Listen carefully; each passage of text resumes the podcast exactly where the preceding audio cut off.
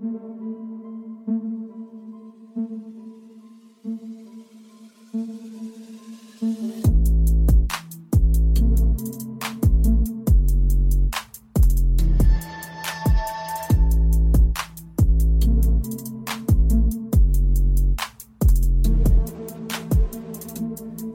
and welcome to the Gary Payton episode of the Hoop Theory podcast. My name is Logan Wortman, uh, and that is episode 20, by the way, if you didn't pick that up. Uh, I thought about maybe doing Ray Allen or Manu Ginobili, but opted instead to go with the glove. And today, as usual, I'm joined by our friend, Jacob Roth. Jacob, how's it going? It is going good. How are you doing? I'm doing pretty well. Thank you very much. And so, obviously, we just had Christmas. Uh, there's some pretty great Christmas Day games. Uh, both of our teams, Celtics and the Nuggets, both had games that day. Both turned out pretty well for the two of us. Uh, but yeah, I'll just turn it over to Jacob. What do we have to talk about today? Yeah, so uh, as we kind of touched on and alluded to, we're going to try and every week uh, touch on kind of how the Nel- the Celtics, the Celtics and the Nuggets are going um, before we jump into what we're going to call the meat or the the the the big boy topic of to the episode. And today, that's going to be a look at uh, some of the teams in the NBA that aren't necessarily at the very bottom of the standings. Teams that came into the season with some playoff aspirations, but uh, who who should be thinking at least about blowing it up a little bit, or even if you are competing, um, moving some pieces around and trying to make some big things to quote unquote blow it up. Similar to what the Rockets did, I think that was two years ago. How halfway through the year they're just like, we're done and then just kind of exploded everything when they when they uh, traded off Harden.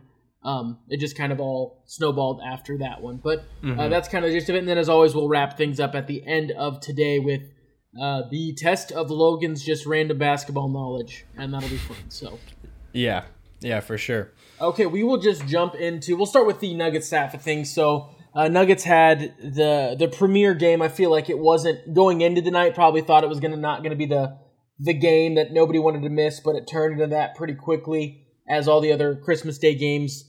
I don't want to say fell flat, but weren't necessarily lived up to the hype as none of them ended up uh, super close outside of that Nuggets Suns game. So we'll just start with the Nuggets Nook or the Nuggets Corner, whatever you want to call it. Um, I guess I feel like the best way to open it is uh, with just the dunk as it will go down. I don't know what else to call it, but Aaron Gordon just put Shamet in his place. I don't even. It was crazy. Uh, mm-hmm. How did you feel about that when you saw it live? Well, I'm trying to remember exactly what point it was. I know it was late in overtime, um, and it was to go up by one. Up by I one. think it was to go up by one. Okay, and if I'm yeah, not so, mistaken. Yep, it was. So, uh, no, they were they were on the hold. Let me see if the shot goes in. I've got the clip pulled up here. So Okay. no, they were they were already up by a point, and there was 25 seconds, 24 seconds left when it went in, and that put them up by three, as opposed to just up by one. Oh yes, yes, okay. And I think it was just after like some pretty chaotic scrambling around the floor. Like the ball kept getting knocked loose uh, by both teams and people going to the floor and stuff. And then it started going back Phoenix's way for a little bit, and then Gordon got a steal, and so then it was a fast break, basically a two on one. Although there was a, a fourth or a second Suns guy that was coming up uh, next to Gordon, but it was, it was basically Gordon and Jokic with uh, Shamet in between them, and I mean Jokic was wide open right next to the hoop. I kind of was expecting Gordon to pass it off or dump it off to to Jokic there, but then he just took off like an entire step earlier than I would think somebody would, like going up for a dunk. And yeah, Shamet was like clearly outside of the restricted area, so it was pretty far away from the hoop. But he just went up and completely baptized Landry Shamet. Um, and initially, like the whole crowd and everybody was just going wild. And in my mind, I kind of thought really quick, like, wait, that could have been like Shamet right there was trying to take a charge. Are they going to call that? And you know, surely enough, they that was what the call was. Um, Aaron Gordon didn't even realize that I don't think for quite a while until after he like stood up and everything. And um, so then it was like they you know went straight to the replay and even even from the initial viewing of it, I was like I I feel like Shamet was still moving a little bit, um, but we didn't have any challenges left. We were, you know, we had already used our coaches challenge, so I thought we were just, you know, that was just going to be a, a lost play for us. Um, but then for some reason, there must have been like disagreement amongst the officials because I don't know what else would, you know, warrant a just official review of something like that. But yeah, they went and took a look at it again and overturned the original call and gave uh, the Nuggets the basket. So it ended up being the most pivotal point in a game that had what felt like a lot of pivotal points, being so back and forth. Um, so yeah, just having that be the cherry on top of of like Gordon's night, who had a great game. I think like eight or nine dunks total on the night. Um, all of them, like be- each one was like better than the next or better than the last. Sorry. So yeah, it, that's kind of what was going through my mind. No, for sure, and that's the that win pushed them into first place in the Western Conference Is they're a half a game up on the Pelicans. So that is uh, mm-hmm. was good for them. And I'm not sure what their uh, upcoming week looks like. We'll get to that here in just a little bit. What they've got coming up next. Uh, actually, I just pulled it up. So on the first, I didn't know they this because I thought about trying to see if we could go. Uh, Nuggets are or Celtics are playing in Denver on New Year's um, but it just didn't work uh, on my side. I never really pushed it too hard. But you've got a doubleheader against the Kings, and then on the 30th, you'll play the Heat. So not exactly an easy week, but not a. Mm-mm. Last week was pretty brutal for you guys as you had the slalom of uh, the Grizzlies, Trailblazers, and then Suns to wrap things off, and uh, got three wins. So three and zero oh on yeah. the week, and that that was big. Yeah, no, for sure, for sure. And uh, Jokic has been kind of, you know, he won Player of the Week last week when we talked, um, and you know, he just kind of extended that level of play into this week as we're on a four-game winning streak now. Portland was a really good game. Uh, Jamal played well. That was probably the best game he's had in a while. But yeah, Aaron Gordon, like we've been talking about, I think honestly, I'd like to just take a little moment to uh, be an Aaron Gordon apologist because of how much slander that he gets from a lot of people in basketball.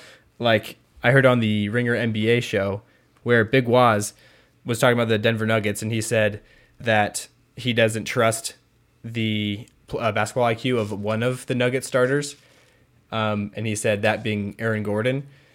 And I don't know. I feel like just watching the Nuggets every game, that's one of Gordon's most uh, important traits that he possesses is just his chemistry with Jokic on the offensive end of the floor. Um, it's not just him running blindly and you know stumbling upon passes from Jokic. Like he's cutting into the right spaces at the right time, uh, filling in the gaps to get like offensive rebounds and putbacks, and uh, making really good passes back and forth with Jokic, and just you know knowing how to utilize the gravity and the the spacing that this weird player of Jokic provides. Um, he, I feel like he's he's been able to learn that game more than any teammate that Jokic has had so far. Um, and so, yeah, I think that's a really big big point to to just kind of highlight with Aaron Gordon in this season. He's been by far the best, the second best Nugget um, this season, and yeah, that's just. I think it's a big turnaround from where you know certain people in NBA media uh, think that that Gordon is kind of ranked at um, on this team. Yeah. Well, and I think I've even said before that the Nuggets will not be able to get like late season, win big playoff series, things like that, um, until Gordon is their third best player. Mm. But then he, I feel that was last year. I feel like this year, and like you said, without a shadow of a doubt when we weren't recording, that Gordon has been the second best player for the Nuggets mm-hmm and it's not a debate who's first either. If anybody was wondering, yeah. uh, it's Jokic, but uh, that Gordon has been far and out a consistent best second player for the Nuggets yeah. this season. So I'm just curious to see as when they do get into those, because um, we're right around the corner from halfway through the season here, as most teams have played just over 30 games. Um, so we're getting close to where a lot of these things aren't flukes; they're trends. I feel like we've gotten far enough into the year that that's the case for a lot of these things, and uh, it'll be curious to see what uh, how Gordon, if somebody else on that Nuggets team steps up, or if Gordon himself steps steps up and allows himself to be that quality second option to let the Nuggets make a, a deeper run into the playoffs. And um, I'm just excited if we get a seven game Phoenix uh, Nugget series. You might not like it all that much, but I would enjoy, I would enjoy it because even though that they didn't have Booker, I feel like the way that Nuggets offense was going, they would have matched whatever points they needed to match. Um, Mm-hmm. And then you could also argue that uh, Landry Shamet uh, does not normally have 31 if Booker's Yes. playing. So uh, Yep. things were pretty balanced there. So that was a great one. Uh, kind of a pivot uh, in between the two is both teams have an MVP um, candidate. So the Jokic MVP case, and I guess it's weird because in a in a perfect vacuum world, Jokic is the front runner for MVP. But we've said it. I don't even know how many times we've said it on past podcasts. But voter fatigue is a real thing, and it's hard to get past. And um, if Jokic wins back to back to back, that's not or yeah, back to back to back, right? Or was that too many back? Three That in a row. If he Yep. yeah, if he wins three in a row, Uh-huh. that puts him in a category. And that's the other thing is people get weird about. Like I remember with Giannis. Oh, do we give Giannis his second? That that puts him in this elite historic category, and we don't know if he's ready for that yet. It's just a weird thing that basketball media does that I don't get. Mhm. Like that's never a thing in other sports, and maybe it's because it's harder in other sports to be. Not that it's difficult to be at the top level at basketball, but like it feels like there's less turnover on the top of the league in basketball than in other sports. Mm. Um, that makes sense. and I, don't- I and I- think maybe it's just because there's less guys to have to sort through. Uh, there's only yeah. five on or five on the court or ten on the court total at a time. But Mm-hmm. uh, well, so I've I've got a rough idea in my brain what Jokic would have to do if I had a vote for him to get my vote over a Giannis or a, or a Tatum or an Embiid, as Embiid's been playing really well since he's kind of gotten healthy and has the Sixers on an eight game win streak. Last I checked. Um, Mhm. what do you think Jokic would have to do to quote unquote beat the voter fatigue to get that third MVP? Because my personal, and this is from uh, not necessarily just a sports guy, not a basketball only guy. If he does what he did on Christmas night once a week, I think that's plenty. and that I know I know that sounds crazy, but like that's what he's done. What the past month, he's had at least one game every week where he's been, I guess, on a different level is the best way to put it. Where he's just kind Yeah. of been, he's like ascended. Mm-hmm. Mm-hmm. Yeah, I that, he's had better games than that this season. Even yeah. So, I guess for me, what I would say he would have to do to overcome that voter fatigue. You know, when I hear this posed a lot of times by people, they're always talking about what he has to do in terms of counting stats. Like, you know, they they talk about oh, we have to see uh, over thirty points per game. Um, and X about an amount of rebounds and certain number of assists and you know that kind of thing. And then obviously the other thing being where the Nuggets are going to be in the standings. And to me, I, I just don't think a Jokic case is ever really going to be about the counting stats um, necessarily. I mean that like it, it factors in to the uh, decision or like the case for him for sure. But like last season, you know, his counting stats were amazing, being like 27, 14 and and 8 I believe.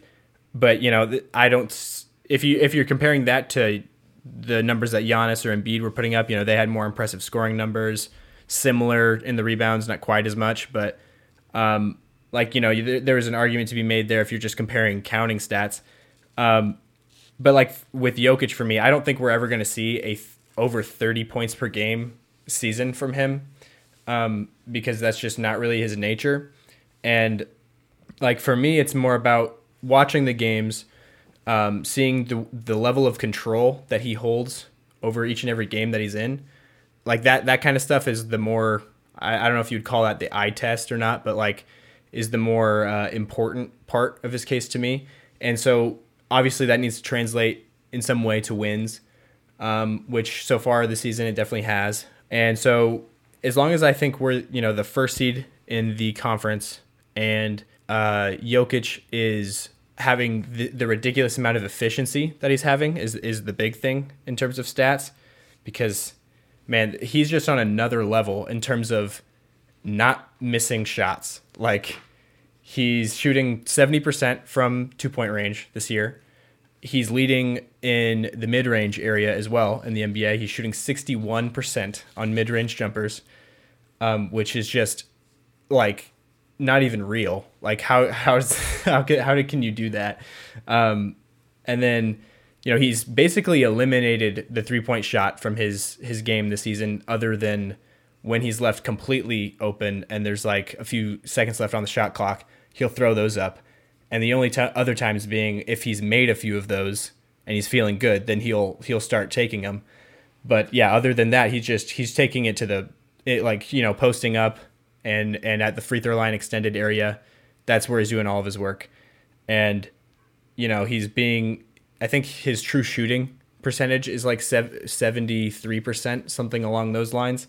Yeah, so every efficiency stat that you look at from him, the numbers would suggest that he's only averaging like 10 points per game and he's like a a rim running lob threat big and those are his only touches on offense but he's the complete opposite end of the spectrum from that kind of player but he still has that level of efficiency. It's just something that we've never seen before. So i think that's really the this the crux of his case this season. And if the nuggets continue like they have been basically and these other teams with uh, Giannis and Luka continue the, the way that they have, um, I honestly think it's Jokic's award once again, um, in my opinion. Obviously, it, remains to be seen what, how, just how hard that voter fatigue will will be to overcome. But in my book, I think that's that's going to be his case uh, at the end of the day. No, I think you're 100% right. And I, I couldn't find the graphic again because, of course, you're scrolling throughout the week and you see something and then you check the stats, obviously. I saw it and it's like Jokic is it's the efficiency is what's like and you touched on it is what's like unfathomably high. Mm-hmm. Like historically, it's like, oh yeah, guy will have a oh yeah, he was really efficient from with this type of shot, with these two point shots, with these mid range. Anything Jokic takes is just drizzled with efficiency. Like he doesn't the way his brain is working, and it's weird because the way that you used to beat Jokic was make him not be the scoring guy. Like, oh, go make him mm-hmm. score. Mm-hmm. Like that's what yeah. the Celtics did for the past three or four seasons, where they're like, okay, the Celtics have had the Nuggets number because they just make Jokic go score when he doesn't want to, and it takes him until the second half usually to be like, okay, I'll just go score. But that's yeah. what I think is different about different about this year is if a team it doesn't take him a whole half to figure out, okay, I just need to go score. If it's there, he takes it. If it's an efficient shot, he takes it. It's like his brain went full robot and is like analyzing what the most efficient like thing to do is and mm-hmm. set 60% of the time it's dishing it off to a teammate but if there's ever a t- chance where he's given the opportunity he doesn't shy away from it at all which i think is the next step that Jokic took and when a two-time MVP takes another step that's a little bit terrifying like Giannis's next step would have been picking up a mid-range shot to a three-point like picking up any form of a jumper actually uh, would have been Giannis's next step but he didn't do that Jokic took the next step of I don't want to call it a killer instinct, but like he has that like, oh, I'm not scared to take the scared's probably the wrong one, But you know what I'm trying to say that he just mm-hmm. he's willing to take over games and I think that's been a big part of what make has made his uh game this year so like dang, okay, that's terrifying. Yeah. Yeah, I would say he's become willing when he feels like the game is calling for it or like when that's what his team needs, you know? Willing willing is a great word to put it. He's more willing to try to score instead of just being like, "Oh, I suppose if I have to." Mhm. Yeah. Yeah, exactly. Cuz I mean, still this season when when his teammates are on and when they're rolling, he's like he's not even looking at the basket looking to score. Like when he gets the ball, he's like, "This is what I want to do. I just want to, you know, hold the ball, uh, make the defender get confused by looking him off, you know, to, to a different spot on the court, think he's going to pass somewhere and get get one of his guys to cut or flash open for a, for a three and hit them. Um, but when we're losing and other guys just their shots not falling, he's he goes into this mode where he uh, he'll catch the ball, he'll take a quick spin and just you know he's looking for the rim, looking to score. And I I like seeing Jokic be that aggressive for sure. Yeah, um, and I think the other thing, the voter fatigue, is the only thing that worries me is the the group that it puts him with are names that a lot of people have on their Mount Rushmore. Bill Russell, Wilt Chamberlain, Larry Bird, Magic Johnson. These are guys that have won three MVP awards, and it just puts him in a different. Has Magic? Yeah, I believe Magic has three MVPs. I will oh, double oh, three, check. He has three total. Yes, sorry. Okay. Yeah. Three total, and then I believe I think uh, Jordan, Kareem. You already said Kareem. Yeah, maybe. I just was trying to go through, but no, it's LeBron has three. and, Has and four. then the consecutiveness is the is the thing where you're like, okay, that's that's another level of like, and it and it makes sense, but it just also like, okay, that's a, a big thing, and that seems to be the biggest deterrent because on and it's not on paper, but if you watch basketball, Jokic is the MVP right now. Like it's not because like if you let's look at I'd say the top three are is Giannis, Luka, and Tatum are the three like in the tier below Jokic right now. If you voted mm-hmm. this week, is how I'd vote. I don't. I'd probably put. I'd probably give Tatum the nod because of what how he's played against other MVP candidates.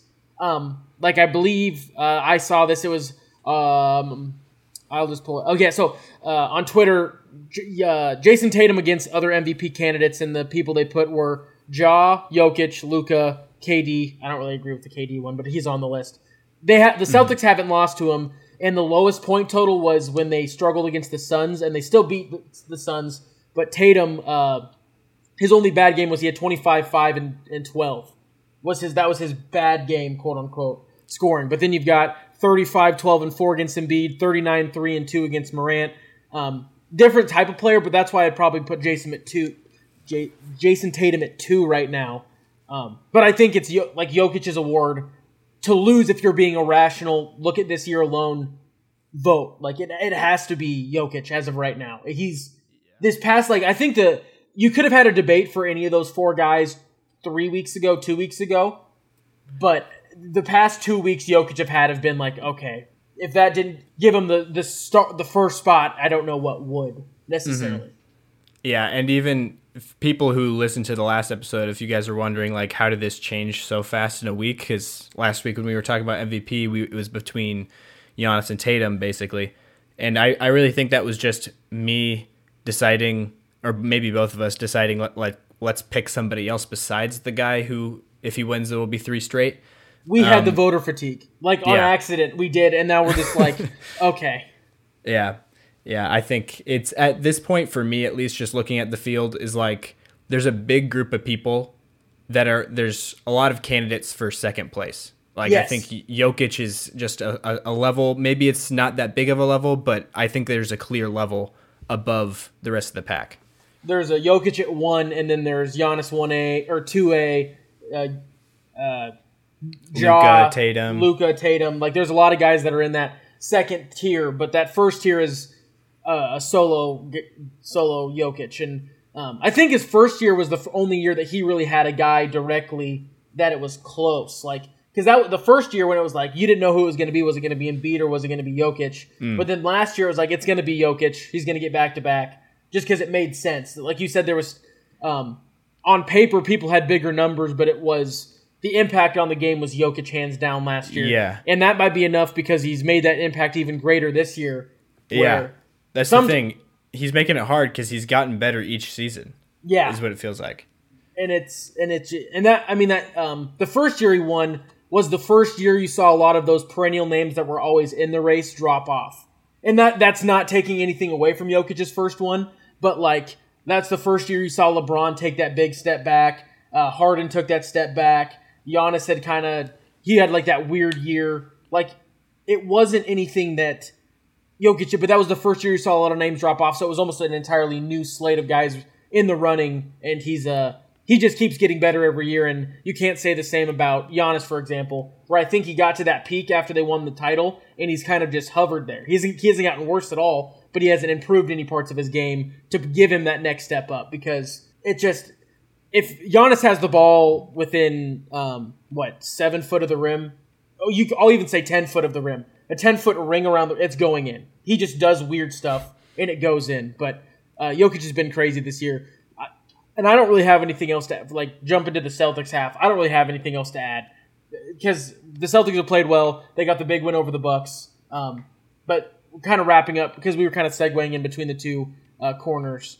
But I don't really the, the Celtics. I mean, they've played well. Um, finally, have gotten more comfortable with Robert Williams in the rotation, which seemed weird to me that they needed to. But it was a new. It's a slightly different defense than they've ran in years past. Um, not year, like last year specifically. It's a little bit different. It's the same idea of where you're pretty much just running like a NBA level one three one with Robert Williams being your baseline guy, but he gets help on the corners and just is help defense. It's it's an interesting thing. And uh, thinking basketball, that's the YouTube channel. Uh, they have great breakdowns. Like if you're like a basketball nerd on like the X's and O's and like they have video diagrams, which helps too, and they're like explaining what's going on. But um, that's all I really have. Anything else you wanted to add it to Nuggets corner, Jokic's MVP case, or anything that you saw if you've been able to catch a Celtics game or two?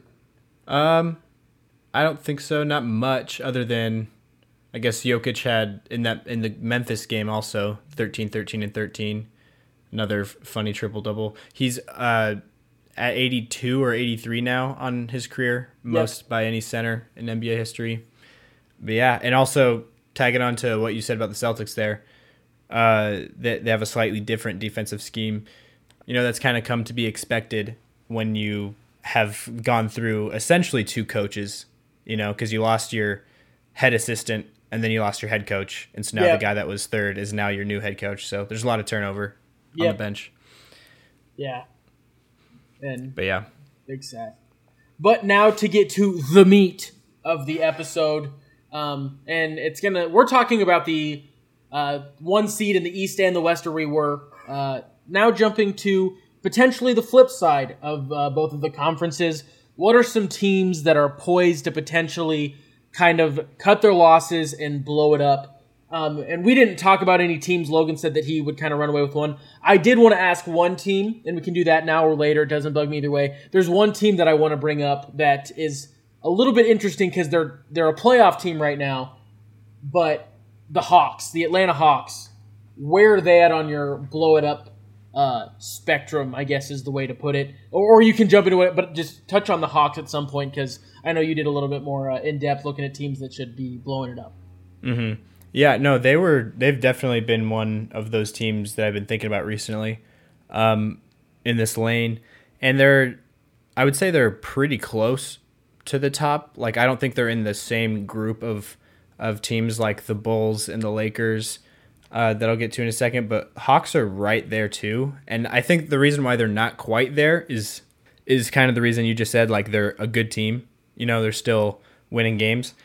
So it's probably not as big of a issue with like you know oh it's not as urgent you know like we need to trade stuff now.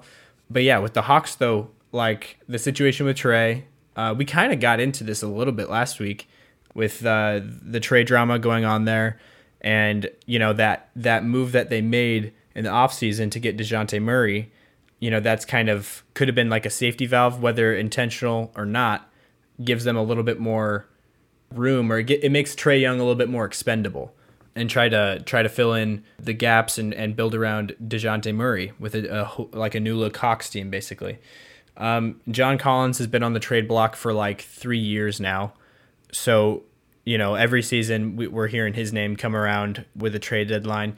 So you know maybe we see a move for um, I because I don't think theirs their situation would be a blow it up trade necessarily, but it would be more of a rebuilding, retooling on the fly, because I don't think they'll be I don't think they'll get bad by trading away pieces. I think it'll just kind of be more of a reconfiguration around the pieces that that they do have, and Bogdanovic being another guy that will probably, depending on wh- who they do trade out of like Trae Young and John Collins, uh, you know he might be a guy that gets moved also, but yeah, so the other teams that I thought about too, though, were like the Bulls, for example.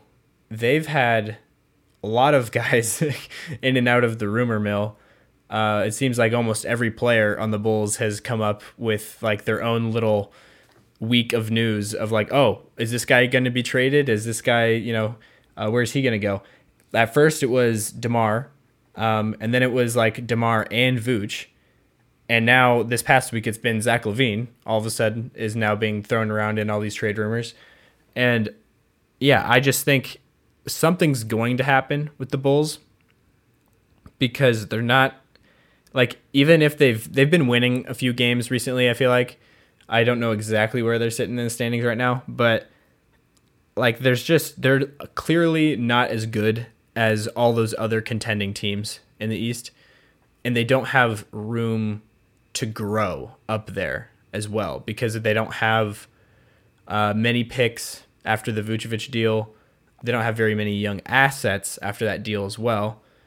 Patrick Williams being really the only young asset that they've had, and he's struggled with injuries and also hasn't shown a lot of promise in his time on the court so far. He's more of a theoretical uh, asset at this point. And yeah, and I, I think the thing that makes this hard is, you know, if you asked the Bulls today, like, would you take Wendell Carter for Vucevic straight up right now? I, I think they say yes in a heartbeat. And yeah, so just looking at that deal is just, it's pretty disheartening for Bulls fans seeing that you gave up Wendell Carter Jr., I believe two picks, two first round picks, um, one of them becoming Franz Wagner. And maybe there was a couple other things on top of that, but you know that was definitely the core of that deal. And um, yeah, it's definitely worked out in the Magic's favor for sure. Looking forward, but yeah, Vucevic, I just think at this point he's not going to be a number one option on your team, and what he takes away from you on the defensive end is just really hard to make up for, especially being at that center position. So I don't know of a lot of teams that would really want him a whole lot. I mean, there's probably a handful that could use a Vucevic. People keep throwing out the Lakers for a Vucevic and DeRozan deal, and I don't see. I might just go into a little rant here, but that trade for Vucevic and DeRozan to to head over to LA, people have been talking that trade up so much, and I just hear people continuing to talk down that trade that I've been talking about for a while now, which I don't know if I've talked with Jacob about this or if Jacob has any idea what I'm talking about right now, but I made a couple videos earlier this season about it. Um, about that uh, Miles Turner and Buddy Hield trade to to the Lakers in exchange for Russell Westbrook and their two picks. Like I like I understand the argument from the standpoint of do you want to give up the only two draft picks that you do have for that right now, like just to maximize this window with LeBron and AD? Understand that argument, but I don't I just don't understand the amount of people that I respect their basketball opinions, like people that I, I listen to all the time, how how much they've been talking and dismissing this as a as a completely leveling up sort of trade, and they're, and they're instead proposing the DeRozan and Vucevic deal. To me, like that's not even a question on which deal I if I was the Lakers, which one I would take. One if of them, the Lakers, I think is the important side, but I don't think the Pacers yeah. do that deal with what they've been doing and how they've been playing. I don't think they make that deal. I think that they would do a blow it up for like not a blow it up, but they they would move that type of a package to get like a trade. I don't think they do that for a Russell Westbrook. Yeah, I mean, because, I don't even know if Russell Westbrook would stay there, but it's just the more of the yeah. the asset, the draft capital part of the deal. You're just getting you're, you're getting them. two picks two firsts, right? It'd be two firsts. And they're the Lakers first in a few years down the yeah. line, which is very, very likely to be very good picks. yeah, no, because LeBron's already pretty much vocally said whoever gets Bronny uh, is who will get a year of him. Uh, mm-hmm. Uh, which it might be a very decrepit, bad version of him, but you will still have LeBron James on your team if you draft Bronny, which is is that this year, or next year? Yeah, this next draft is, is this Bronny. Next draft. Mm-hmm. But yeah, so that's uh, sorry to catch, but that that's just one thing that I thought of because 100. percent If you're the Lakers, there's not a world, especially knowing that you're going to need something that is not 50 years old in three years. Like you will have nothing except for what you can scrounge up in free agency. You'll have no level of youth injected into the roster. So if you can yep. get guys that are a little, and Miles uh, Turner and Buddy Hield aren't young, but they're not as old as DeRozan and Vucevic. Uh, yeah, not and, at all and they're not even not like in the style of players that they are fit w- exactly what this team needs and yeah. not like you know Vucevic has been like he's a lot he's not near as good of a three-point shooter as most people think that he is. Like he's an all right three-point shooter for the position that he plays but he's not like a lights out shooter. Um, he's not like a, a Mason Plumlee or anything crazy. Yeah like he's not even a Miles Turner. Miles Miles Turner is uh, like uh, going the other way from the Mason Plumlee. Mason yeah, Plumlee being, being, a complete sarcastic. yeah. Okay. Yeah. I was being sarcastic. Sorry. Yeah, Mason Plumlee being a complete non-shooter, but Miles Turner being one of the best three-point shooting big men in the NBA right now. Yeah. Um, like, and the thing is, he's doing that at the same time as being one of the better rim protectors at the center position in the league, and he's not a he's not a shiv defending on the perimeter either. So it's like like the, but the downsides of Miles Turner is he's just he doesn't do much outside of that. He's like out for being like a second option on a team. He's not ideal by any means, and that's what he's been for the Pacers this year, even though they've been an all right team. But like that's not what you're wanting to get when you're getting Miles Turner. What I see when I when I look at Miles Turner in the context of a Lakers deal is the absolute perfect center to pair with Anthony Davis. You know, because Anthony Davis is for years now has been like so against playing center and always wants to have another center on the floor with him. Um, this year he's finally doing it just because they don't have any other centers on the roster that are worth playing. Um, other than I guess Thomas Bryant is good off the bench so far, but yeah, he I think he's just kind of been able to be like, all right, yeah, obviously there's nobody we can start and play a lot of minutes with me, like so yeah, I'll play the center position, and it's been serving him very well. And so I've heard people say, oh, you don't want to trade for a Vooch or a Miles Turner because that will make Anthony Davis not play center anymore, and that's where he's been excelling. You know, he's been having a bounce back year. But when you really think about it, like Anthony Davis's role offensively doesn't have to change at all if you add in a Miles Turner, Miles Turner's basically a stretch four on offense, yep. standing at the top of the key. And then defensively, just park Miles Turner in the like you literally have what the Bull, the the Bucks rather what they have with Giannis and Brook Lopez, Anthony Davis being the Giannis and Miles Turner being the Brook Lopez. Just play Miles Turner and drop as one of the better rim protectors in the league. Anthony Davis can just do whatever he wants. Like he just can, go be a defensive guy. Yeah. Just go do stuff. Exactly.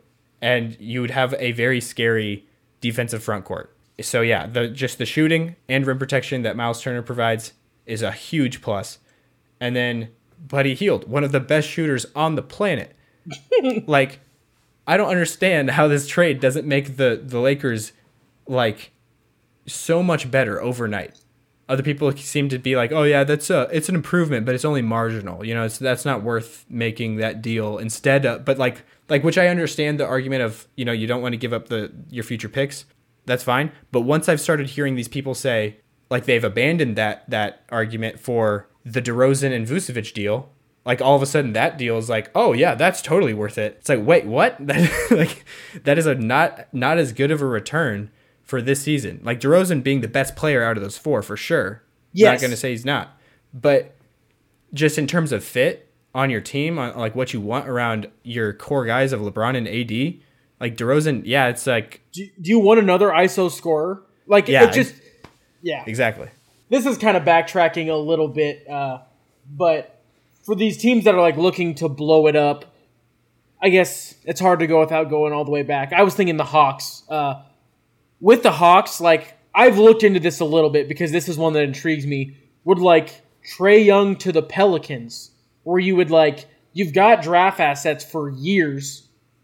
What would you all have to send out? I just what are some things that you could see a Trae Young package or a a package that if let's say the Bulls do blow it up, what are some like real packages excluding that Lakers one what are some other places mm. you could see things going, or what are other routes they could blow it up if they do do the go down the LaVine route and try to get something uh, in return for him? Because he seems like he's the one that's not happy on that half from what the rumors sound like, as opposed to the team just knowing this isn't going to work. Mm. Yeah, yeah. Um, I think the LaVine thing is interesting. Think about where he could go. Uh, I've heard Toronto as a good destination. Um, and I think that would be good for both sides. Like him, him kind of filling in that Fred VanVleet role. Um, so I think what would be coming back in that deal would be Fred VanVleet, maybe some draft capital, and then like another role player on the side. And yeah, I think that that would probably be good for both teams, mainly for the the Bulls just to get some more draft assets and get off some of those those big contracts that they're locked into.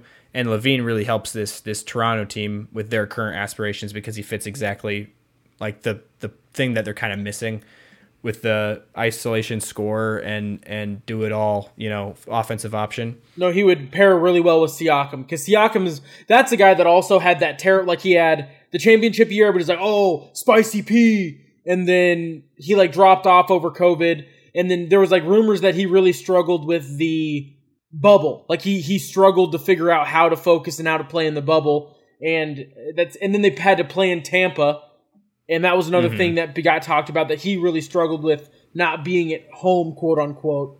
And uh, with how he's looked this year, it seems like all of those might not be rumors and might be some pretty cement fact on he just struggled when he didn't have a home base to go to because he, I believe, was the East Player of the Week when I looked at him.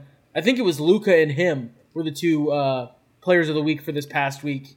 So oh, really? This this past week? I think so, unless I'm a week off. Um, Oh, you might be right. You might be right. Uh, I can't remember. Is it week ten? Yeah, no. This this was posted yesterday. Uh, past yeah, 38, 10, and seven is what uh, Siakam averaged, and Luka was the West at 31 and a half, nine and eight. Wow, I must have missed a I must have missed a huge Siakam performance. You said he averaged 48? 38. 38. Oh, 38. Okay. I was about to say did he drop like 60 or something like that in one game? But um no, yeah, like Siakam's been awesome this year. He ha- he was out for a little while and then when he came back for a short stretch he he was looking a little down, but other than that, like before the injury and then very recently he's been looking like yeah, like an all NBA type player. he had a 50 again. burger against the Knicks. 52 points against Okay. the Knicks, Wow. Um, yeah.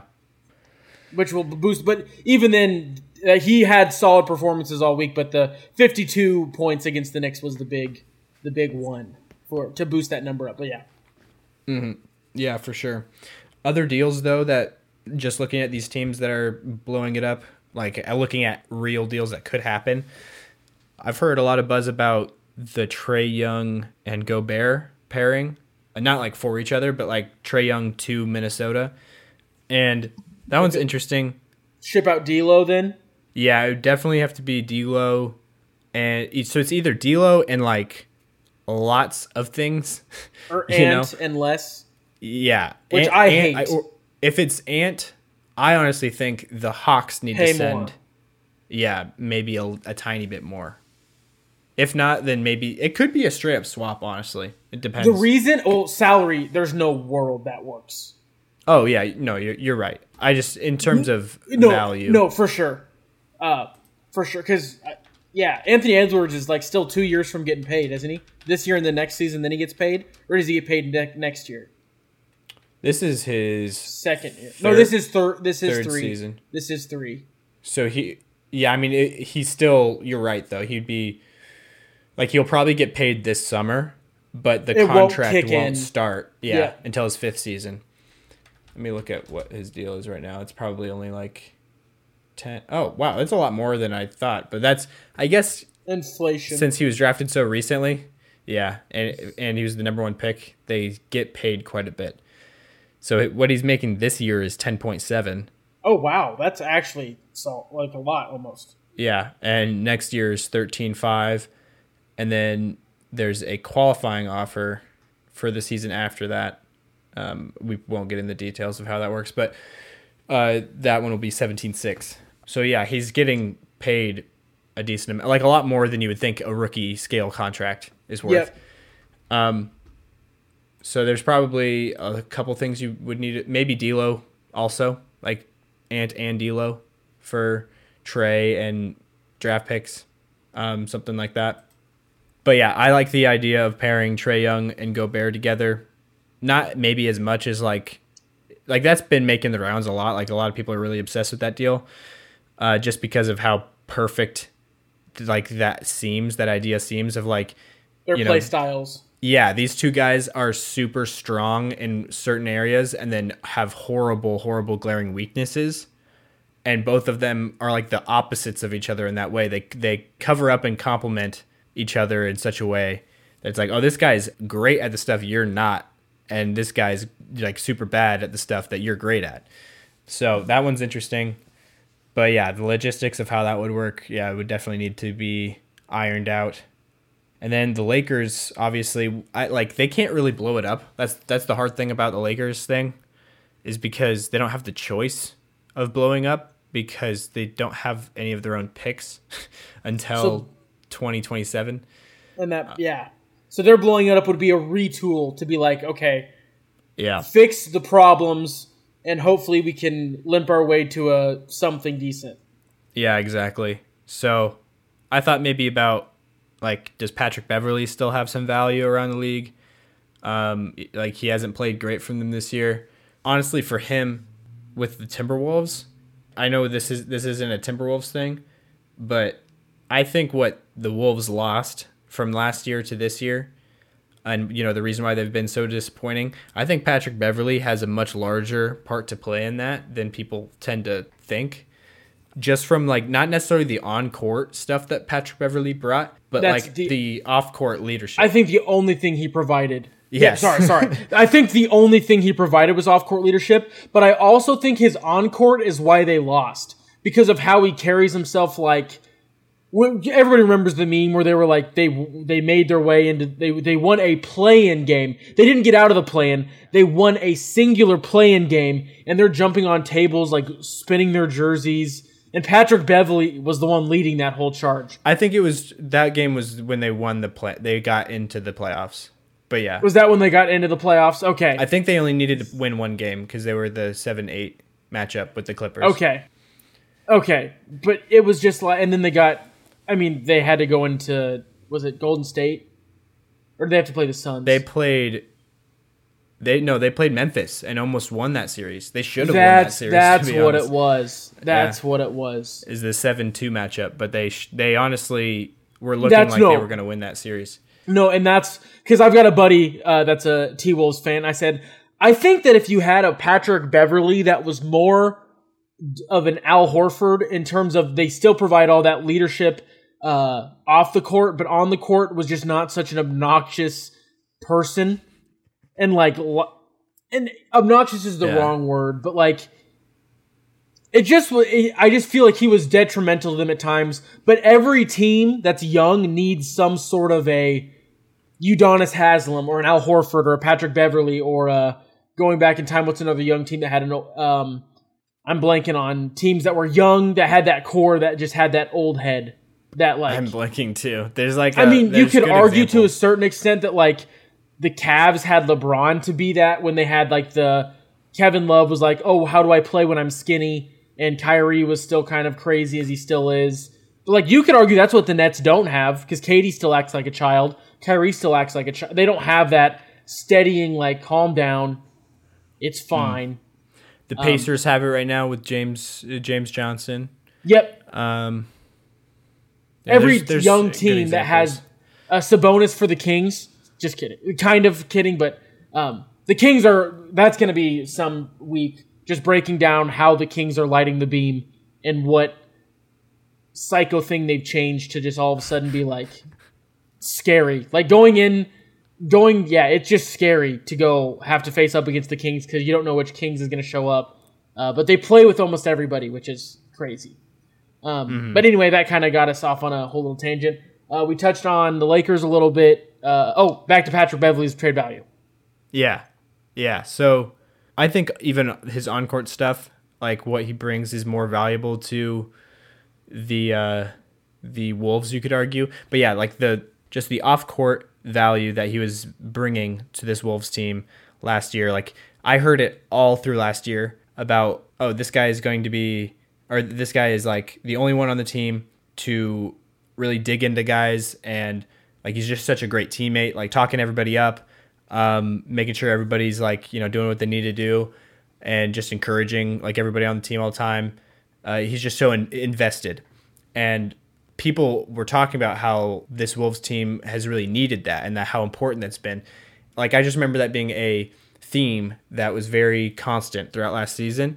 And then when this deal happened nobody made any noise about like oh what about Pat- giving it patrick beverley? Like is anybody worried about what that could do to this young team that you know he was so important to last year? Like and especially how they went out in the playoffs last year with Karl-Anthony Towns like how his performance was just very lackluster and like not like he doesn't have seem to have a lot of mental toughness and like you know do we not see any problems there? And like that's kind of what I was thinking the whole time I don't think I ever said it out loud so I'm not going to take credit for like oh I saw this coming. But like I just I remember thinking like, huh, that that's kind of interesting. Like, I pr- probably won't happen, but wouldn't that be funny if if the Wolves just are a disaster next year and it's like, oh, it's because they lost Patrick Beverley, and I don't know if that is the reason, but that might be what's what's happening this season, and so honestly, the Wolves have a couple guys that the Lakers could definitely use. And so putting Patrick Beverley in a trade machine, sending him to to uh, uh, Minnesota, you could probably get back a uh, like a Taurean Prince or something like that. And like it's a small trade, like on the fringes type of move, but that's a type of move that I feel like could help both teams. What do you think of that one? No, and I don't think that either of these teams are bad basketball teams at all. So those fringe trades would be potential huge difference makers because like when you're close one piece is what can set you over the edge. Mm-hmm. Um, like it's not always through a trade, but like for the Heat figuring out like, oh wow, Tyler Herro is a pretty good basketball player. Was that little thing? They were a good basketball team, set them over the edge last year. Um, like you just see things like that every year. Where it's like, oh, that one little thing went well for that team, and now they're in like champ. Chris, that's a big trade, but Chris Paul going to the Suns flipped that team on their head and oh, was yeah. huge for them. And that was just one thing changing. Granted, Chris Paul's a huge player, but on the court, it wasn't what Chris Paul was doing. It was everything else that made huge uh, ripples go through that locker room to make that trade uh, just big. And that makes me laugh though. That just the the way the the potential that the only thing the T Wolves do this entire year um, after blowing not blowing things up, but making a lot of big changes this offseason is like, man, we need Patrick Beverley back. yeah. yeah, for real. Yeah, I thought he was going to be a little bit overrated. Like he, I thought for a while now that he's a little bit overrated in terms of what he does on the court. But I am starting to see this past year, basically, that like what he does off the court is really valuable. No, in the right scenario. Huge. It's huge yeah. for teams, uh, and I think that's a, a perfect way to put it. Um, any other teams that you think are on the fringe of okay, do we blow it up? I've got another one that I could throw in your direction. Um, Let me hear it. The Warriors. At what point do they say, Draymond, you're old. Let's get a first round pick. Yeah. But then the thing is, like, oh, but okay, send. Let's say they get Draymond, they send him to New Orleans. That makes that New Orleans team. They've got assets to flip. That's a very scary. He fits in. He's a greedy guy for him. He kind of fits in. Another uh, one that I just, in terms of like the personality, quote unquote, of the team, sending Draymond to Memphis, that won't go well because of things this season. Um, but, or just in general, Draymond and Memphis don't get along. But like, yeah, how Draymond plays would work for that Grizzlies team. It'd be huge for him. Um, and they're also a team that like Steven Adams is their like Mr. Miyagi guy in their locker room. Yeah. Um, there's just a lot of teams that I think could, and I keep saying Draymond. You could argue Klay's another guy, um, because they have their picks. They're not in the worst interest to like oh, we won't have Warriors Steph. Do. Yeah, mm-hmm. the Warriors do. They it's like they're not in the worst interest. Like, okay, we don't know when Steph's coming back. We struggled egregiously on the road, even when Steph was here. Uh, they're three and sixteen on the road. Yeah. Yeah. I'm good thing they're 13 and 2 at home, but like on I've just I don't fathom I can't fathom how you're that bad on the road. Yeah, no, it's definitely weird. And it's it's insane. Mhm. I don't I don't quite see like I can see it's more believable for a team that has like such a natural uh home court advantage that you always hear about like with Denver and Salt Lake no, Denver, th- those mountain time ones are yeah. huge. Like even when they, they sucked, they still had good win percentages at home. At home, yeah, mm-hmm. yeah. It definitely gives them a, an extra boost. Um, but yeah, for San Francisco, I can't. I don't. I guess I don't know what it's like to play in San Francisco, but I don't think it's anything crazy. Um, it's just yeah, it's just weird. I don't know what it is exactly, but I'm sure that is just probably it's got to be a little bit of a fluke. Um, you know, it's not a crazy big sample, but it's definitely now with with Steph out, like they're going to be losing home and away quite a bit. Uh, would be my prediction. But yeah, the, the Warriors though you brought them up. That was probably going to be if I was going to bring up another team, that would be one of them. And yeah, I don't know. I guess I don't know what Draymond's value is across the league. I think it would depend on the team, the fit. If there's a team Yeah. that's like, oh, he he could be the piece we need. Yeah, yeah, I see him fitting on like an Atlanta more so than those other teams you had brought up, or Portland maybe. Uh, there, I think there's a couple other teams, maybe like uh, Miami even. Although they don't, I mean, Bam is already what he does exactly. So, Yeah. um, so there's not a lot, I guess. Like it, the thing is that's weird about like the the Warriors is the ecosystem that they've built there is so unique and specific to like Draymond. This is like the the perfect career that Draymond could have had. Like it's Yes. completely maximized. we are we are in if there's a million infinite number of universes, there is not a more successful Draymond Green. Yes. It, it just doesn't exist. This this is peak Draymond Green. He could not have you could not have thought up better better teammates for Draymond to have than Steph Curry and Klay Thompson. And you know, why not just for the hell of it throw in Kevin Durant? For Like- for a couple seasons, yeah. Yeah. Um yeah, so like I mean, it's not that he's not a good basketball player. Like I think there's some people that that go down that rabbit hole of like, oh, Draymond's like not even good at basketball. Like he's really good at the stuff that he does, but he only Yeah. does certain things. Um, but he and he just fills in the gaps that other teams need him to fill, or that hit the Warriors need him to fill in. Yes. Like they mm-hmm. had a puzzle and they're like, "What do we need?" And then they saw this random dude from Michigan State and were like, "That, mm-hmm. That is Yes. the piece." We need a guy to contest almost every single shot on the floor. And on offense, he has some pretty good feel, can have like a handoff scenarios with, with our shooters and just, you know, hit our open guys on cuts and shots. Like, that's it.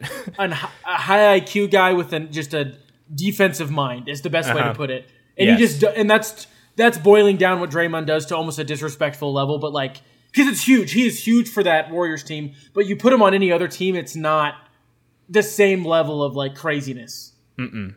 Um, yeah, but I mean, there's some places where you can try to copy that mold to a certain extent. You're never going to get the same results because there's not another Steph Curry. Um, but you know, you could try to do that same type of thing, like in Portland, like I said, with Dame and Anthony Simons would be a great like Attempt. mock version Yeah. of that. And I guess Cleveland would work really well. Yep. But you know, you would just have to change something about like the other pieces there, how they have it built. And there's not a lot of teams really. You just need some flamethrowers in your backcourt, and that's where I'm trying to find. Um, old Pelicans. This this isn't real now. Mm-hmm. Um, not old Pelicans. Who am I thinking of? I'm not sure. Oh, that's old Trailblazers. I was thinking C.J. McCollum, but he was. Oh yeah, Anthony they- Simons is the new yeah, CJ. They, they have it back again. They have that same thing. yeah, Old Wizards, throwback Wizards I mean it wouldn't be seven as good years as ago. But yeah, anymore. Yeah, no, well, because John Wall doesn't shoot the ball at all. yeah. So, but okay, just thinking of places he could go though. Those are the main places. Atlanta, I forgot I brought them up earlier, but Atlanta would be another good one. Um, and but really from the Warriors' point of view is is the more interesting part of this about whether they should blow it up after losing Steph for the next month and they're you know the record's not good right now. At best, I think you're you're looking at they might be in the play-in. To be honest, Yeah, I think. I mean, they could maybe. It's just because the West is too good. I could see them kicking the Kings out of their playoff spot. Because like I feel like the teams that will not be in the play-in, the Nuggets, Pelicans, Grizzlies, and then you get and then Suns and Clippers are both pretty solid. The Sun, the Clippers are playing pretty well, but like it's when you get into the Mavericks because that's an example of how heliocentric doesn't always work super well. Even if you have one of the best five players in the NBA, uh, you can't always make it work. Yeah. Trailblazers are a playing team. Jazz are a playing team. Warriors are a playing team. T Wolves are a playing team. Um, and if the Lakers don't get stuff figured out, they're not even a playing team. So it seems like the teams that are gonna make the playoffs, quote unquote, already have been established. There's like, because I don't. Shai's good enough that he could. I don't know, it feels like they've started to tank though a little bit. like on recent- purpose. Yeah. I think And they've I- started to do that a little bit. and I, I'll never forget. It was, uh, I think it was uh, Shai's second year, and it was the uh, Kevin O'Connor and uh, Chris Vernon. They were, I think, I think this sounds like a Chris Vernon thing to say, but he's like, let's pull one out for the uh, youngest player to ever be subject and uh, have a year wasted for tanking, Shai Gilgeous-Alexander. Yep. Yeah. He's had a few of those in a row now. Might No, be a he- third. Yeah, it's and because he's great. He's a great basketball player. Oh, yeah. I've got him on my fantasy team. Uh, it's been pretty good to me. Mm-hmm. My fantasy. I need to uh, show you this after the pot. It's it is filth. My fantasy team executes prisoners. They just roll through. Um, Yeah. but yeah, sorry. Back to the topic at hand. Uh, we've touched on quite a few teams. We, we talked about Atlanta, the Warriors. We just wrapped up with um, any other teams. Uh, you talked about the Lakers. Miami is another. Okay, okay, Miami. Yes. Miami is bad. Um, they just are. Like, I was worried about it going into this season with doing my predictions for, you know, team records. Looking at them, I was like, I could see it a world this season where the Heat are below 500. Like, they're, they, yeah, when I say bad, I'm talking about a team that was just in the Western Conference or Eastern Conference Finals last year. And like on they've been they've been on the brink of making the finals like three years in a row now, and A one of them they did. No, a referee understanding what out of bounds is when Max Stru- Strus took that three pointer away from being the Eastern Conference representative in the finals. Mm-hmm. Like, like it was close. Um, Yeah, yeah, they've just yeah. it's a roster thing, um, for sure. Like they their top pieces are still there, but like it's just this the stuff between like they don't have another starting guy to fill in that uh, big wing role. They don't have any like size off the bench. Like Bam Adebayo is their only big man worth playing. That might be a little bit disrespectful to Omer Yurtseven. Like he's a fine young young player, um, but still, like that's not the guy that you're going to be starting in the Eastern Conference playoffs. Um, it's just not going to work. And so we're playing big minutes, you know, in the in the Eastern Conference playoffs. So like I see them as a team that could make a move to blow it up a little bit, like trade off of Jimmy. Um, that would be a big move that would affect a lot of stuff in the league. yeah. Um, Kyle Lowry's nearing the end, so maybe send him home to Toronto for like a second round pick or something. Honestly, I don't know, but the Heat, yeah, the Heat would be an interesting team to watch. They've never been a team to do that, or like organizationally. Yeah. Um, so that's what would hold me back in like predicting something like that. But it's definitely something interesting to look at. Like it, they're a team whose whose scenario or or circumstances definitely fit the bill um, for trying to make a blow up trade. Mm-hmm. For sure. Yeah, For sure. I'm trying to. I'm looking through the list to see if there's any others, and I don't really. I mean, and like I said, we're only just over 30 games into the season for most teams. Looks like most teams are at 34 to or 33 to 35 um, is where most teams are at. Um, yeah. So I think that's a good uh, long discussion on some teams that uh, things aren't going too well, and maybe they'll they'll try to sell. for sure. Um, do you want to jump to the game then? Yeah, I'm ready. So, for the first person, they attended the University of Tennessee State. Tennessee State, Yes, uh, Robert Covington. that would be correct. I yeah, I think I mean he's the only one I know of. But And um, also, everyone listening, uh, sometimes these podcasts are like edited when like I go full stupid. There was no gap cut in the quickness of Robert Covington there. I just want everyone to know that you said that within a second and a half of me saying Tennessee State University or University of Tennessee State, whatever I said. The Yeah. next one played for Wake Forest. John Collins. No, they were drafted by Chicago. Wake Forest, drafted by Chicago. Huh. Um, I don't know where Olivier Sarr got drafted to. I'll go with him though. No. I will Okay. give you a hint before I give you the current team. I guess isn't Okay. really. Full. You've said his name in today's episode. Oh, really? You literally randomly said this person's name, and I was like, "Are you kidding me?" Out of all the random people I could, you came up with this dude. Man, who went to Wake Forest that is It was one time. You said his name one time. Chris Paul? No, wait, no, I'm not going to guess that. There's, why would I guess that? You're just saying Wake Forest names. Yeah, It's wait, okay. I'm just saying Wake Forest names. He did not get drafted by Chicago. Um, I like how the, the last name I was like, this is basketball genius over here. And then you like had to like cover up like I'm not saying Chris Paul. yeah. No Chris Paul. Yeah, okay. I'm trying to think. Another Wake Forest player. Um, I know I, I know there there's a few more in the league that I can get to, but I can't think of them off the top of my head. I would just give me the team that they're on. the Pacers. They're on the Pacers. So I was talking about the Pacers earlier. Buddy Hield went to Oklahoma. Miles Turner went to Texas.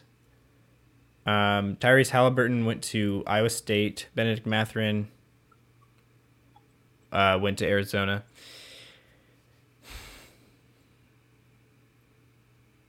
Man, just give me a second. I need to Okay. think. Keep going through the roster. Okay. So is this guy is he a wing Um or is he a guard? Like is it a is no he's like a, a, a wing big. That kind of gives a lot away. Wing big? I I who did I mention earlier? I'm so confused. It was in the Patrick Beverley conversation. I mentioned Taurean Prince. He's from Baylor. Um He was drafted in 2009.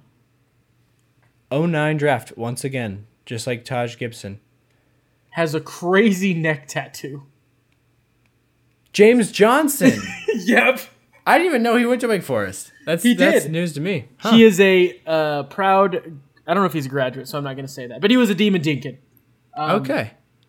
Yeah, and our third one. Wow, that was a tough one. Okay. that- yeah, well, that's and I have we added something new this week. I guess for those that don't know, I'll do a quick rules breakdown as we're two people in.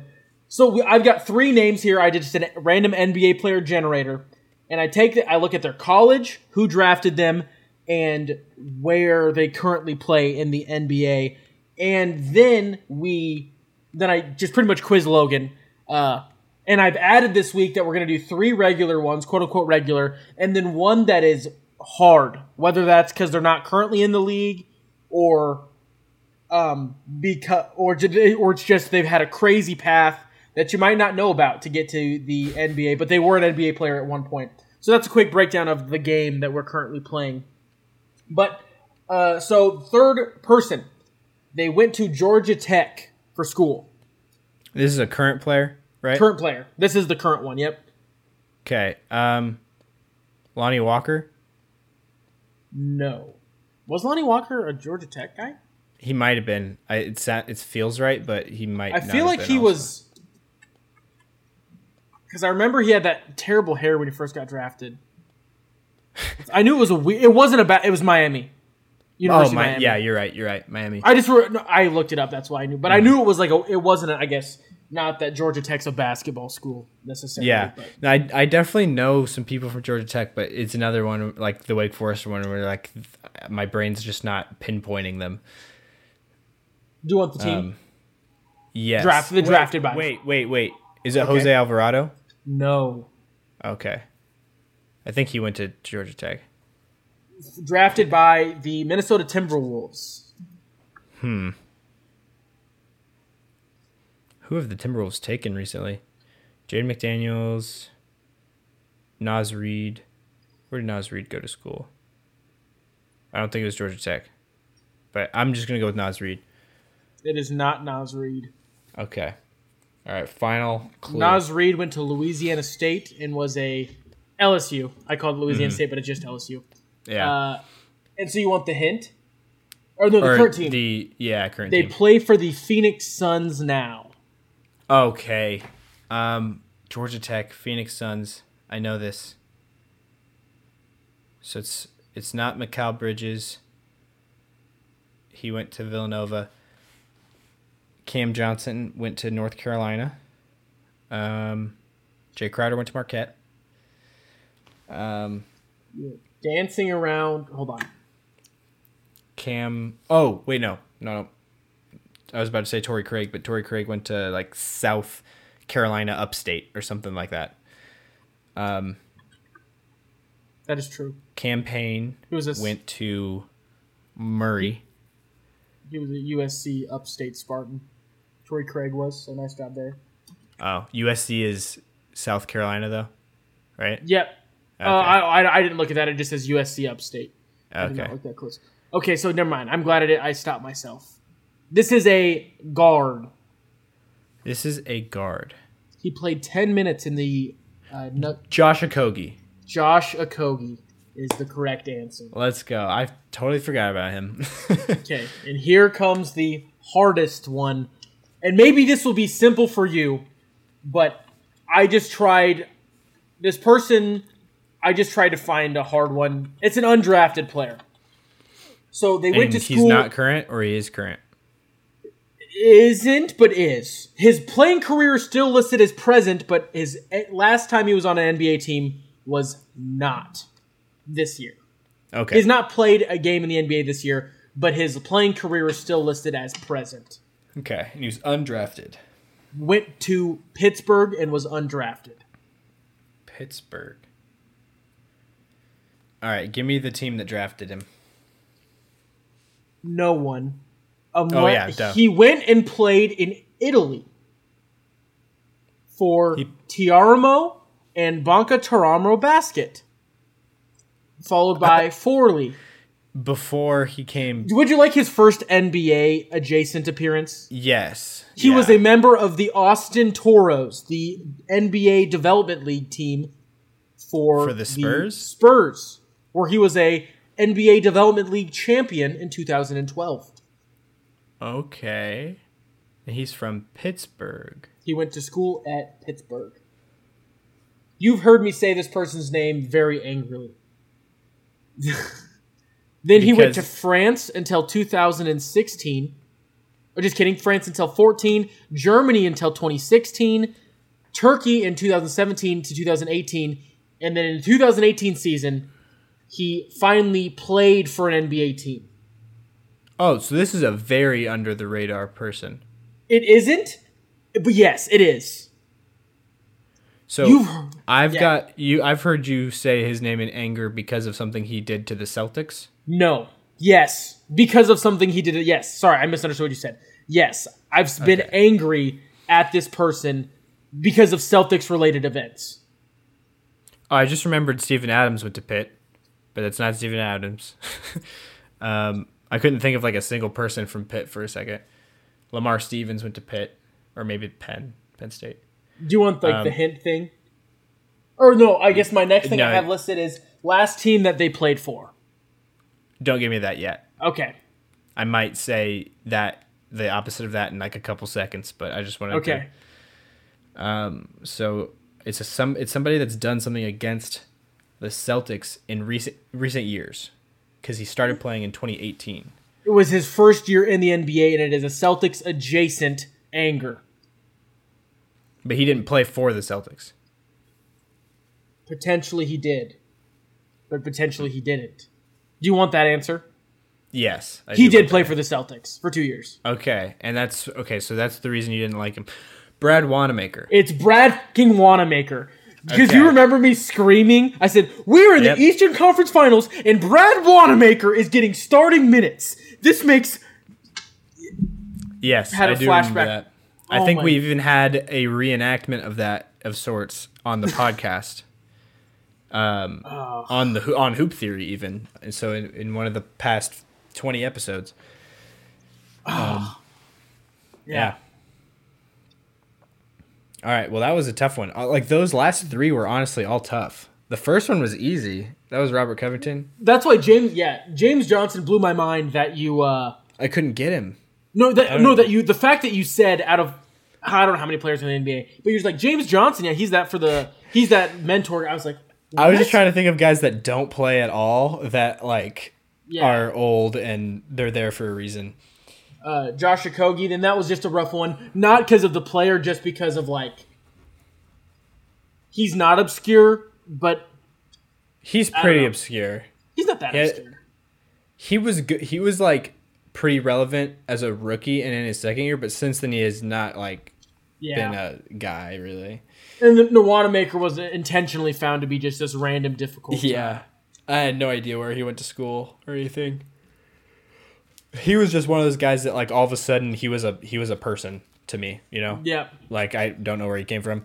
Um Like the first time you heard his name might have been me being just irritated that he was playing. Yeah.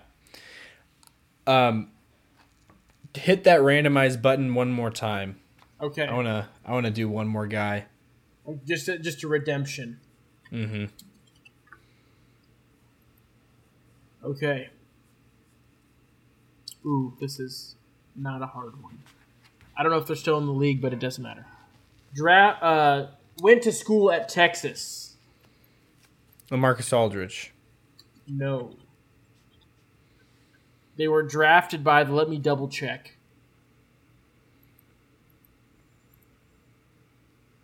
I'm pretty sure I knew this, but I wanted to make sure I was wrong. Yes, drafted by the Celtics. Oh. So went to Texas, drafted by Celtics. I didn't have to look up the uh, school, whatever hint that might be considered. I knew the school, um, but I just wanted to make sure that the Celtics were the person that drafted him. And you said you don't think he's a current player. Um, I'm not sure. It says it's the same thing as Wanamaker. It says his playing career is still present, So but I don't. like a free agent. I, I don't think he has played a uh, minute of NBA basketball in 2022-23 season. But did play last year. For sure. Man, this is a you said it was an easy one. Give Well, me no, the for- team. I Well, said not on easy as. I didn't have to look stuff up. Well, who was the last team he played? For? The last for? team he played for was the Lakers. 2010 draft. He went to Texas. Yep. Um, J.R. Smith didn't go to school. Who played on the Lakers last year? Avery Bradley. Where did he go to school? Did Avery Bradley go to Texas? Is it Avery Bradley? Yes, it is. Okay, Avery Bradley didn't did go that. to Texas. I maybe I did know that. That seems like he does not come to mind at all for like Texas people. But when I'm like thinking, oh, where did he go to school? Like, oh, maybe Texas. Yeah. Huh. All right. Yep. Well, that will work well enough for redemption, I guess. Still, I've not- got two more. great. Okay. All right. If you're handing them out, I'm taking them. This player I know is not still playing. Okay. Do you want me to find one that is playing? This is a you. This is a two-time All NBA player. You'll know who this person is for sure. Then let's do him. Um. Oh, what will we'll probably give it away is um. Don't think they went to school anywhere. Kevin They just nope. They just went straight to play for FC Barcelona out of being done with school. he played for FC Barcelona, and he's not in the league. anymore. He was. He was a two. He was a. He's not in the league anymore. He started his career for with FC Barcelona. Pau Gasol. Close, How? but no. Is it his brother? It is Marc Gasol. Okay. I was debating which one of them to do. But Because yeah. I was like, I should have let. He he played for a school in Memphis. Oh. Did he in uh, college? Did he come? No, oh, no, for high I- school. he, He he came played over for high school. I knew that. He played yeah. high school basketball in Memphis, but because Pau was already on the Grizzlies. but did not play college basketball anywhere. He just went back to Spain and played for FC Barcelona. That makes sense. That's where he is now. I'm pretty, well, I don't know if it's Bar- Barcelona, but I'm pretty sure he's over playing. Oh, Spain he is again. playing for Basket Girona. I thought he just stopped playing. Like I thought he was Oh, just done. I knew that he went. He wanted to be with like his family and stuff. Oh, but okay. Spain. But that was like that was a, he was he had an NBA retirement, but not a basketball retirement. Yeah. hmm Oh, he just straight up founded the the club. He now Oh. plays for the team that he founded. Interesting. I, I think Bjelica also just did that this season. Like he was on the Warriors last season, but he he's over in um, Serbia, or maybe not in Serbia, but he's playing in the EuroLeague now. And then It's kind of like a Nikola Mirotic move. and then the third one, drafted by Duke. He went to Duke. Sorry, went to Duke. Um, is this yeah? Tell me if it's current or not. Yes, they are He still is- playing in the NBA. Jayson Tatum. Nope. Do you want the drafted by? Yeah. It- it's it's over when I say drafted by. So drafted by okay. Don't, Pel- don't, wait. Wait. Oh, okay. Um, Zion Williamson. Yeah. I was gonna try to get you to stop so I could keep guessing then. Yeah. But yeah. No, because I was like the second. Well, with almost any of those Duke guys, because I was like, yeah, they're super current. Mm-hmm. Um, these don't have to be. Oh, I've got a. This is a great one. Okay, one more. School, Virginia. Malcolm Brogdon. No, De'Andre uh, Hunter. no, Uh, oh, um, Ty Jerome.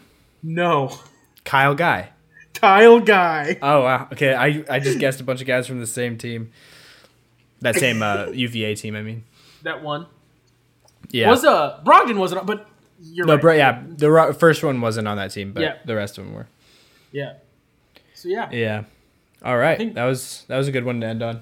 that was a good one. Um, but yeah, that's all I've got for today. Um, so yeah, All right. Well, that brings us to the end of the Gary Payton episode of the Hoop Theory podcast. Thank you all for listening. Um, let us know if you enjoy that game that we play there at the end, um, and any more, I, I guess, ideas you know that we could we could try to implement for like a little trivia type of section. Um, yeah, thank you guys for listening. Stay happy, stay healthy, and we will talk to you guys in the next episode. peace.